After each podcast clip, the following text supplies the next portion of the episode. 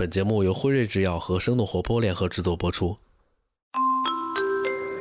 各位旅客请注意 Pfizer Express 第二季即将发车，请您在医药科学号站台上车，祝您旅途愉快。欢迎来到 Pfizer Express， 稍后将有来自医药世界的特别乘客与您一路同行，请记得用你的好奇心与他们交换科学背后的故事，请您放松心情，与我们一同开启不可思议的医药科学之旅。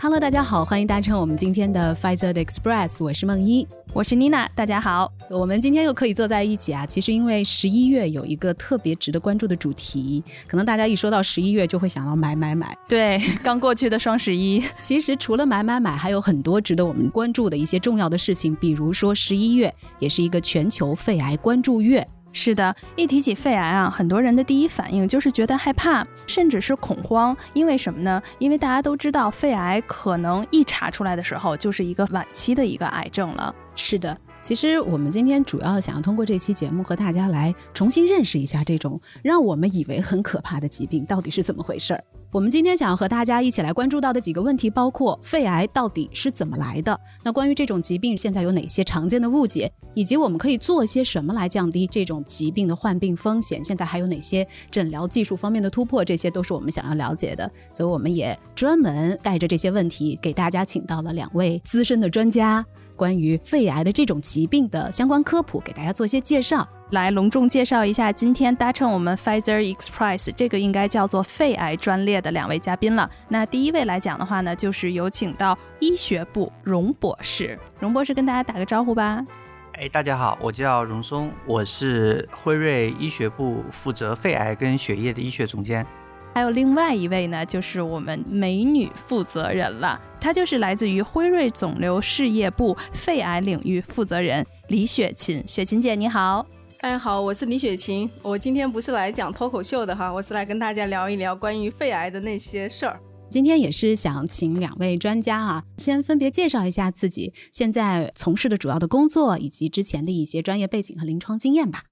呃，我在公司大概十二年，然后现在是呃整个呃辉瑞肿瘤事业部的肺癌的负责人。呃，我以前大学时的时候是练的是临床医学，所以毕业以后呃进入了整个制药行业哈，能够给更多的呃患者带来更多的获益。我是二零一一年加入辉瑞，然后现在在呃公司工作的时间应该有八年了啊，然后一直在医学事务部工作，负责过不同的领域。我既往是一个外科大夫，刚到公司来的是负责的是和这个泌尿疾病相关的和这个移植免疫相关的一些产品和领域。我是从二零一二年的时候开始在公司呃负责肿瘤相关的这样的一个治疗的领域。最新的一个来自于世界卫生组织的数据，差不多有六成的这样的一个肺癌的死亡率是发生在中国的，这也是让人觉得有一些触目惊心了。所以我们今天很想要来了解一下这种疾病，尤其是在国人的这样的一个现在对待肺癌的一些诊治预防方面的一些知识啊。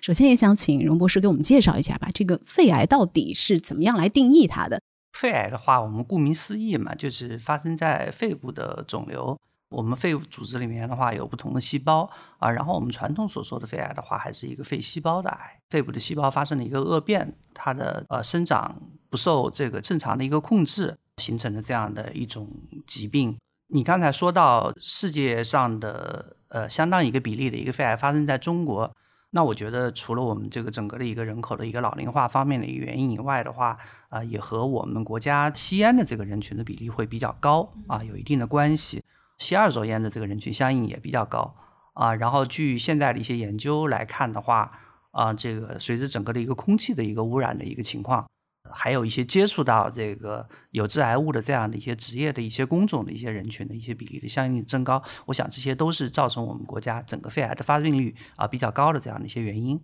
虽然刚才荣博士也说到了，就吸烟人群也比较多，但是这些大量的不吸烟的人群当中也会有查出不少的这种肺癌的病例的，那这又是该怎么样来理解它的这种现象呢？就从科学的角度上面来讲的话，我们其实对呃究竟一个肿瘤怎么样发生这件事情的理解还是肤浅的啊，就是呃，你你很难说，有的人吸了一辈子烟，他为什么不得肿瘤啊？有的人可能没有吸烟的话，他又得到了一些肿瘤。呃，我觉得大家对就是究竟是什么样一种原因会导致肺癌一定会发生这件事情的话，我觉得还不是那么的清楚的。那为什么想问问荣博士，就是肺癌一经发现，可能大多数都是处于一个晚期的一个阶段？我觉得就是我们长期呃说的啊，就是我记得读书的时候我们说，呃，当肺癌的一个典型的一个临床的表现的话，它有这个胸痛啊，有这个卡血啊，然后有这种刺激性的一些干咳，然后同时这些患者的话还有消瘦啊啊，有时候可能也会摸到这个啊身体的有些部位，比如说锁骨上有这个淋巴结的肿大啊。但是出现这样的一些表现的时候的话，一般都是啊肺癌发展到了一个晚期的一个阶段，你能看到非常明显的这样的一个临床表现。但是当肺癌在早期的时候啊，它的症状其实是并不明显的，那么可能就有赖于我们平时的 regular 的这样的一些体检。如果说我们去做了这样的一些常规的检查，不管是做了 X 胸片 C T 还是最后做的这个更进一步的一些精细化的检查，查出来了，作为一个患者或者说患者家属，那第一步我们建议大家是做些什么呢？如果是我的话，我可能第一个建议就是啊，你要找一个靠谱的医院和大夫，然后听他的话啊。我觉得这件事情是是非常重要的一件事情啊，因为我们的这个医生的话都受过很多年的这种专业的训练啊，然后这个医学的知识也非常的丰富。然后的话呢，就按照这个专家推荐的治疗方案去治啊，我觉得这件事情也比较重要。我们刚才其实已经说到了，就是随着现在的这个我们对整个疾病的一个呃理解的一个深入和这个呃新药的这种研发啊，不断的一个上市，然后实际上这个肿瘤的话，尤其是肺癌的话，已经有一种啊慢病化的这种趋势已经出现了啊，所以大家在当前这个阶段应该不要像以前那样的恐慌啊，觉得我的生命是不是很快大概有几个月半年就要结束了，现在不是这个样子的啊。那么被查出来有了肿瘤了以后的话，呃，现在在临床上面来说的话，它首先大夫会根据你的这个呃肿瘤的大小啊啊，或者是否有这个远处的转移啊啊，这个啊淋巴结的转移这样一系列的情况去给你分期啊分期。那么我们可能有这种啊早期的、晚期的这种肺癌啊。那么更科学的一些方法来说的话，我们在这里不给大家做这种过多的一种介绍。然后医生会根据你整个肿瘤的一个分期的一个情况。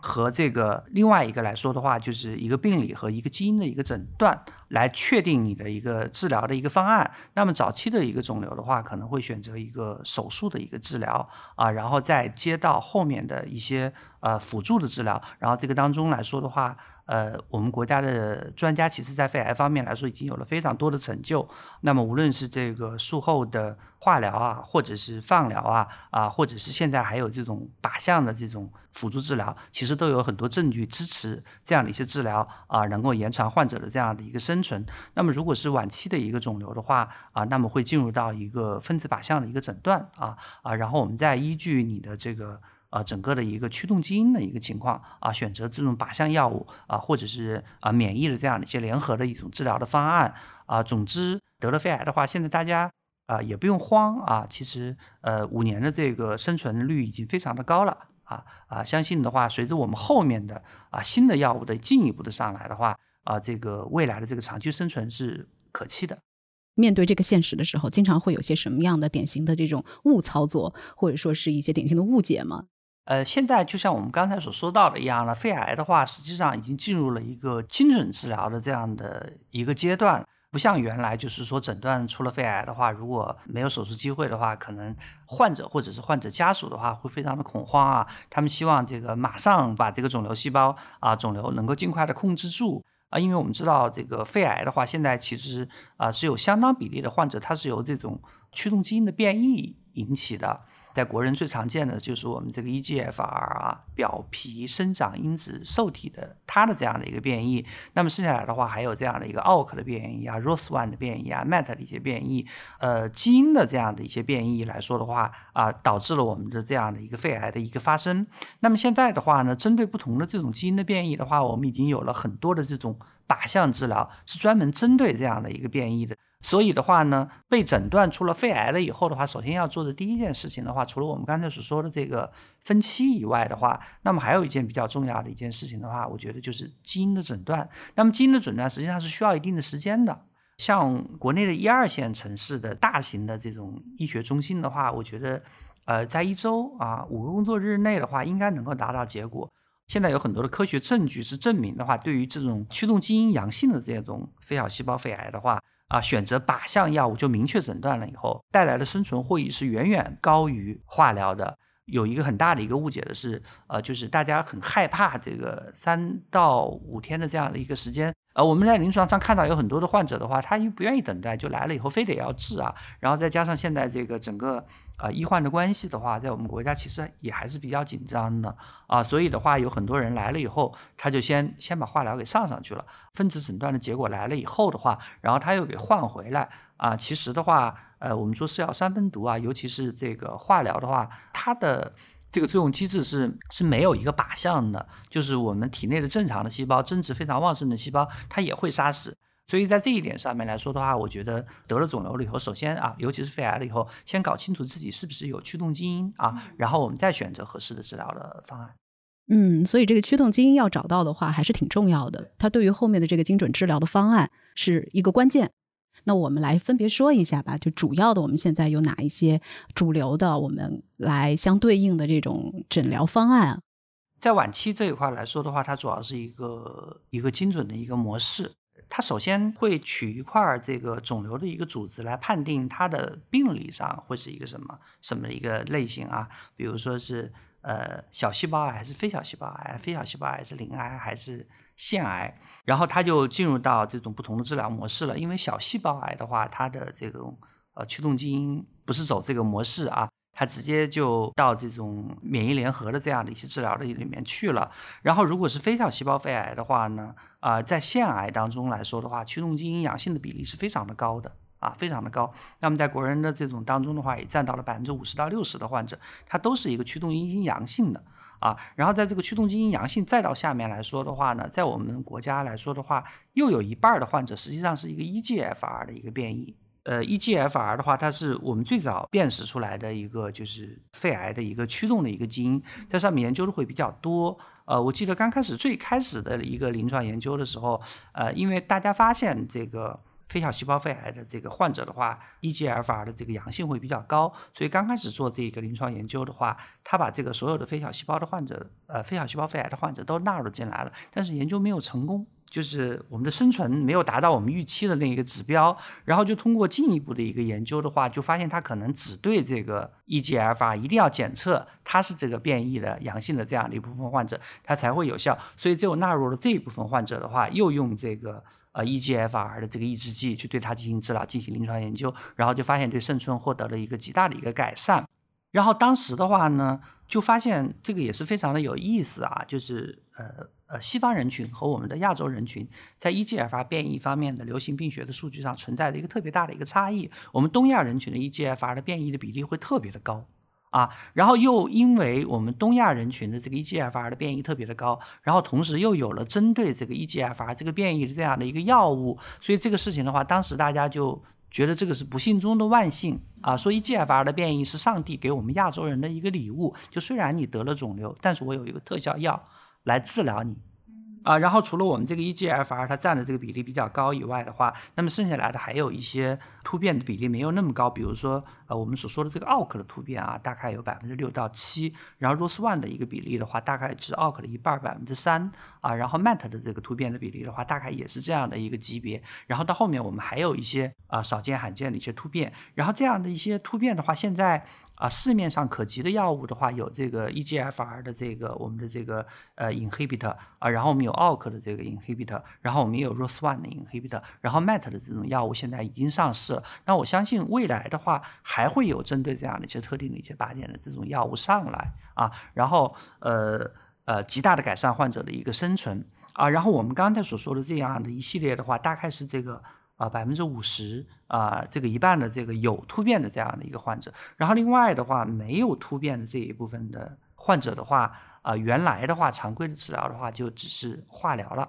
啊。但是现在就大家非常热的我们所说的这种免疫的治疗啊，药物的话也上市了以后，我们研究发现的话呢，就是免疫的药物联合这种化疗的这种药物的话，相对于原来用化疗来说，它也极大的改善了患者的一个生存。啊，提高了它这个长期的一个生存率，所以的话呢，呃，我们会把它分成有突变和没突变，然后进入不同的一个模式啊。然后在鳞癌这个当中来说的话，呃，鳞癌虽然也有很多这种突变啊，但是的话呢，呃，它真正的就是说我们有我们刚才所说的这样的一些靶向药物的这种突变的话，并不是太多啊，大概只有百分之五的比例的话，它是一个 E G F R 的突变，另外百分之九十五的话，现在还没有这样的一些。呃，靶向的药物去治疗它，所以对于鳞癌来说的话呢，呃，它有一个呃特殊的一个人群，比如说肿瘤样本是可及的，然后又有这种基因史的，然后我们会建议他去做这个分子诊断啊、呃。如果要是没有条件做分子诊断的话，可能鳞癌的话就都要进入一个化疗联合免疫的这样的一种治疗的模式。但是如果它是这个非常小的一个比例检测出来了有这样突变的话，它就会进入到我们刚才说的这样的一个。呃，靶向的一个药物，所以大家总体听下来的话呢，就是还是回到我们刚才所说的这样的一个呃误区啊，就是呃，如果你被诊断出来了一个晚期肿瘤了以后，不要特别着急的马上就上治疗，先搞清楚自己的这个具体的这个分子诊断它到底是什么，然后这个根据你的这个具体的这个分子诊断，然后再选择最有效的这样的一个治疗的方式，这样的话呢，啊、呃，才会对你的这个长期的一个生存啊、呃、是最有利的。嗯，荣珀这边对于比如说现在我们也都在谈啊，就是开启了免疫时代，这个对于免疫或者免疫治疗，这个我们普通人怎么会去理解？比如说它什么叫免疫疗法，然后免疫治疗到底是通过什么样的手段？我们会知道啊，就是打一个呃比方，就是我们先不说肿瘤啊，呃，就比如说呃，如果你身体的某一个部位感染了啊、呃，有细菌入侵了。啊，然后这个时候的话，我们机体的这个免疫系统是能够识别它的啊，然后我们的这些免疫细胞啊，就会赶到我们这个呃有这个细菌入侵的地方啊，然后它会去啊、呃、分泌细胞因子去攻击这个细菌啊啊，它也有可能就是去啊吞噬这样的一个一些细菌，然后最后呢啊，我们这个地方来说，我们说这个有炎症的地方的话，它最后就细菌都被消除了以后就。啊，这个炎症就被控制住了啊啊，这个说我们说这个人就好了，病就好了。肿瘤的细胞对于我们的正常的人体来说，它也是一个异物。我们正常人每天的体内的话，也会有少量的细胞发生基因变异的。然后我们机体的这个免疫系统实际上是能够识别这些发生了变异的细胞，然后也通过我们这样的一些免疫的一些途径，把这些变异的细胞给消除出去了。所以我们很长一段时间来说，我们还是一个健康的人，我们不会患肿瘤啊。但是后来的话呢，就是出于某些啊因素的话，我们可能免疫系统没有识别出这样的一些啊发生了突变的这样的一些细胞，或者是它逃逸了我们免疫细胞的一些攻击，然后最后这个东西的话，慢慢的发展发展发展，它就变成了一个肿瘤。那具体到这儿来说的话，就是我们除了我们刚才所说的这样的一些呃化疗、放疗和这种靶向的药物啊，这是我们外力去攻击我们这个体内的这个恶变的肿瘤细胞以外，其实科学家们一直在想，就是说我们怎么样能够恢复我们体内自身的免疫的细胞，去能够识别这个肿瘤细胞，然后重新去启动我们刚才所说的这个攻击什么细菌呐、啊、这样的一些一些途径去杀灭这个肿瘤细胞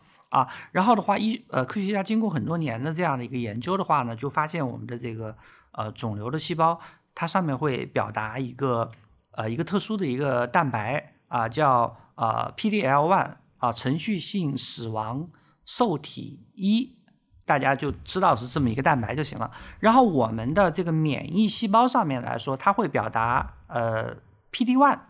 啊。然后当免疫细胞赶到这个肿瘤这儿来了以后，肿瘤就会立刻用它的这个 P D L 一 去封闭我们的这个免疫细胞上的 P D 一。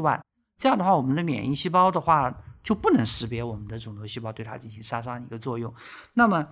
如果我们想要我们的肿瘤细胞能够识别和杀伤肿瘤细胞的话，我们就要打断打断这个 P D L 一 和 P D 一 的这个结合啊结合，这也是我们现在的话就是非常热的一个就是药物的话，就是 P D 一 的抗体或者是 P D L 一 的抗体，它可以 block 其中的一个蛋白，然后就让它们没有办法结合到一块去了。一旦它不能结合到一块去了以后，我们的免疫细胞啊、呃、T 细胞就能够识别这个肿瘤细胞，然后就能去杀灭它啊。所以它这个就是我们的这样的一个啊、呃、现在的一个免疫免疫抗肿瘤的一个疗法的这样的一个基础。我记得我们当初我学这个概念的时候的话，还是还是我读硕士的时候，很久以前的事情了啊。然后当时我们的老师跟我们说，说是要我们要关注这个事情，说这个事情的话会是呃未来的一个很重要的一个呃医学和科学的一个手段去解决临床的问题。其实我们当时不太懂啊，就是说为什么这个呃凋亡啊这样的一些东西会是呃，未来的一个情况。然后一直到我想想看，还是二零一二年的时候，二零一二年的时候，我到美国去参加这个 ASCO 的年会啊。然后当时的话，我们是去听这个肾癌的这个 session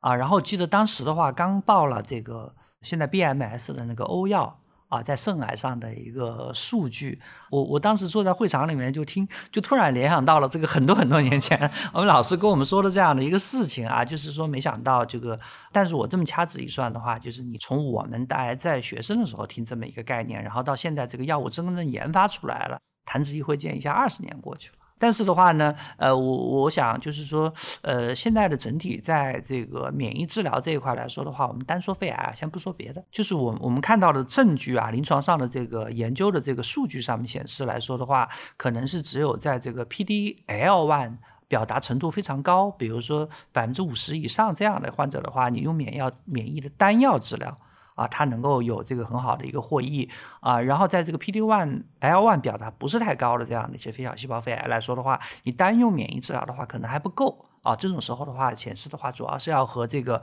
我们比较经典的一些化疗啊联合进行治疗，然后这样的话才能够改善这种患者的一个生存。然后在这个整个的一个治疗方案当中来说的话，我觉得免疫治疗在肺癌这块的这个研究的话，它还没有说是像靶向治疗这样研究的这么的深入啊。未来的话，呃，在这一块怎么样能够把免疫用得更好一点，什么样的患者获益会更多一点的话，我想这个还有待于我们这个呃临床的一些科学家啊紧密的一起合作啊，来进行更多的一个研究，然后能够把我们这样的一些免疫的治疗能够用得更好一些。嗯，也就是说，二十多年前您在硕士读书的时候，那时候还是一个概念，所以其实它的发展还算是很快的。那如果未来可以想象的话，按照这样的一个发展，不是我我我主要想纠正一下，我读硕士到现在其实还没有二十年，把您的岁数说大了。对，但是不管是二十多年是还是十几年，但是我觉得刚才听完了就是一个唏嘘啊，就是每当一款上创新药上市的时候，大家都会看到就是给这个领域的患者带来希望，但是我们一定也要就是关注到其实默默在背后做这种贡献的这些科学家，然后以及可能像辉瑞这样子的医药企业，它是一直在做这样子研究，才有我们可能十年或者二十年之后的今天。所以我觉得聊到这里头，我也想问问包括雪琴姐和荣博，就是我们辉瑞可能在产品库里面，肺癌现在已经相对于来讲的话是弹药库非常完满的了，可不可以帮我们介绍一下，就是现在辉瑞在针对于这个肺癌领域，我们有哪些产品，然后的布局，然后包括对于这个治疗领域的患者带来了哪些的真正的质量上的生活的改善呢？呃，那第一个就是二零一三年，呃，整个 A L K 阳性非小细胞肺癌的靶向药物在中国上市，呃，这个也是在中国开启了整个肺癌精准诊疗的一个新时代。因为在整个这个产品没有上市之前，很多的靶向药物都是出现了一个盲吃的一个局面，基本上是不做一个基因检测的。当然最终的目的也是希望能够实现呃，中国健康二零三零年整体的癌症的生存率能够提升到 百分之十五 的一个目标，那也希望能够为整个全球的肺癌精准治疗探索提供呃中国的智慧，这也是跟整个辉瑞的肿瘤事业部的愿景是完全契合的。以上就是在肺癌的治疗和预防方面辉瑞做的一些布局。对于患者来说，他可能一方面呢是担心他病能不能够比较稳定的控制住，另一方面还在考虑的就是这个费用。对于患者来说，他们现在可以看到一些什么样的更好的希望吗？呃，在药物的这种可及性和可支付性上面来说的话，我觉得呃，我们国家还是做了很多的工作的啊。我们觉得刚开始的时候，李克强总理在上海访问了这个罗氏制药，因为我们知道罗氏是我们肿瘤的一个呃一个龙头的一个药企啊。然后当时的话，就治疗乳腺癌的这个赫塞丁啊这一类的药物都纳入了国家的一些医保。然后在这之后的话，更多的这样的一些肿瘤的药物，包括我们公司我们刚才所说到的这个克唑替尼啊啊，还包括我们在肾癌方面的一些，比如说阿西替尼或者是啊速尼替尼，都先后进入了这个国家的这个医保。然后在这个当中来说的话，当然各地的报销政策可能不太一样，但是它极大的减少了患者的这种经济负担。然后当这个免疫治疗现在这个研发如雨后春笋的上来了以后的话，有很多的这种 local 的企业参与到这个当中来了以后的话，在国家的医保支付了以后，患者的全年的这个支付的比例的话，可能都是以有些地方可能都要以千元这种级别去，或者是这种呃年治疗费用的话，可能也就在万元这个级别了。那我想随着未来的话，我们国家的这种进一步的一些发展呢 啊, 啊，然后我们整个的这种呃，医保，然后还包括现在的一些商业保险，比如说惠民保啊。现在我们的这个惠民保的话，把辉瑞的很多的一些创新的一些药物的话，比如说在北京啊，北京地区的话，呃，你在博鳌使用这些呃辉瑞的创新药物或者其他一些公司的一些创新药物的时候的话，都可以得到这种医保的一定的比例的一些报销。然后据我所知的话，呃，我们国家的一些政府的话，各地的话啊、呃，也在这个纷纷的讨论。呃，用这个当地的这样的一些商业保险的话，能够把更多的这样的一些肿瘤药物的话纳入到这种医保的这种过程当中来。未来随着这样的一些工作的一些普及的话，就大家的这种呃经济的这种压力跟负担的话，会进一步的减轻。然后在这之前的话呢，呃，我想这一点，呃，雪晴可能会比我更清楚一些。然后辉瑞的话，我们一直呃会有这样的一些患者的一些援助跟支持的一些项目啊。在这一块来说的话，我想雪晴也可以补充一下我们的这种患者援助的这样的一些信息啊。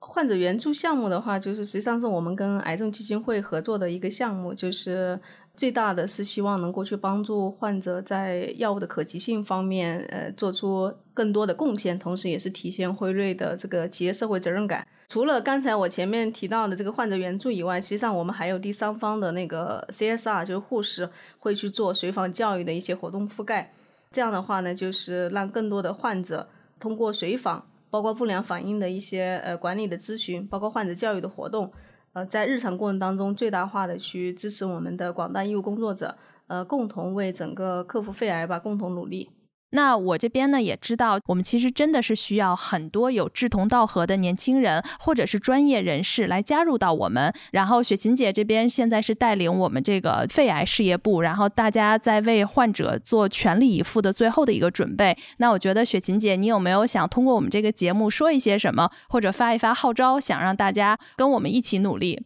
好，谢谢主持人哈。我想最后花点时间介绍一下我的团队哈，这是一个超过呃，五百人的大家庭。其实我们一直是秉承着以患者为中心哈，包括秉承为肺癌患者带来改变其生活的突破创新的理念，尤其是专注于人才梯队的战略项目。我们目前整个 R O S 一 是搭建了从实习生的平台的项目，到高潜专员的项目，到新地域经理训练营，以及到高潜地域经理训练营。在过去我们真正实现了组织造血，在过去四年当中，我们内部提拔了八十六个人，这个应该在整个呃 Pfizer 的内部来说，内部提升率是最高的，我们高达 百分之九十七。 那也是希望能够通过呃这个完善的人才梯队的体系，让每一层级的员工都能够给予精准的赋能，最大化的去释放员工的潜力，让我们每一位 R O C 的小伙伴都能够有机会获得更好的职业发展。最后呢，也是欢迎大家呃继续关注辉瑞肿瘤的肺癌团队，期待你们的加入，谢谢。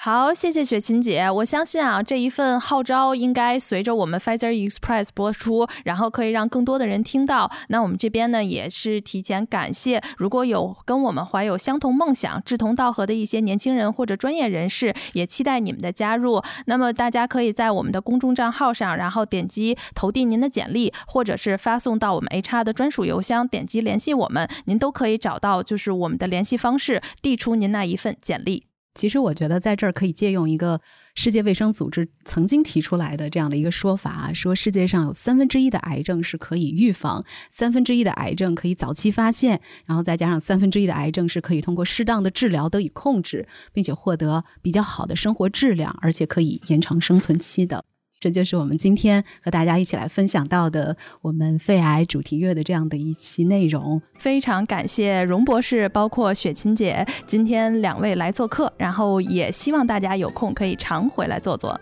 谢谢大家。我们下次再见，下次见。各位旅客请注意，本趟 Pfizer Express 即将到站，感谢你的一路陪伴。如果你喜欢今天的旅程，可以分享给你的朋友，或者给我们打分留言。如果大家想要和我们一起讨论更多关于科学与健康生活，或者加入辉瑞，可以关注微信公众账号辉瑞制药招聘。 Pfizer Express 期待与你再次踏上不可思议的医药科学之旅，我们下次再见。本节目内容仅出于疾病和科普教育目的而制作，不涉及药品推广和诊疗建议。如果您有医学方面的问题，请咨询医学卫生专业人士。